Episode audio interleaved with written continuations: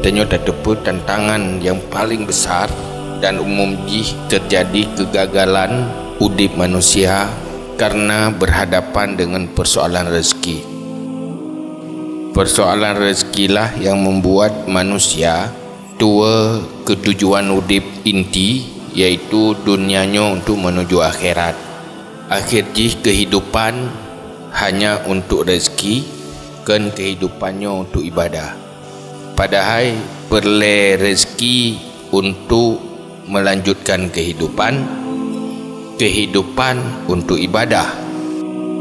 Udip yang salah di saat minta rezeki untuk kebutuhan udip kemudian udipnya untuk minta rezeki memang tanya perlu tak minta rezeki untuk kebutuhan udip di dalam dunia tapi baik sampai kehidupan hanya tak peruntukkan untuk beramal dan ibadah yang dipegang Allah dalam Al-Quran Ya ayuhalladzina amanu la tulhikum amwalukum wala auladukum an zikrillah baik sampai gata hancur dan binasa oleh harta dan anak.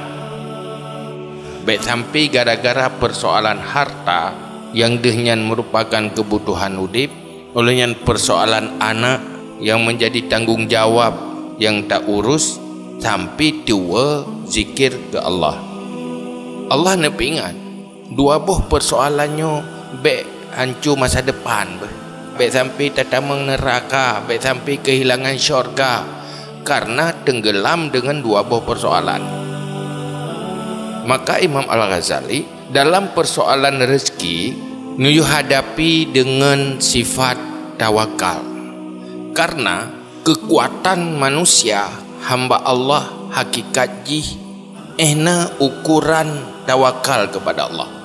Maka Allah dalam Al-Quran perintah katanya wa 'alallahi fatawakkalu in kuntum mu'minin.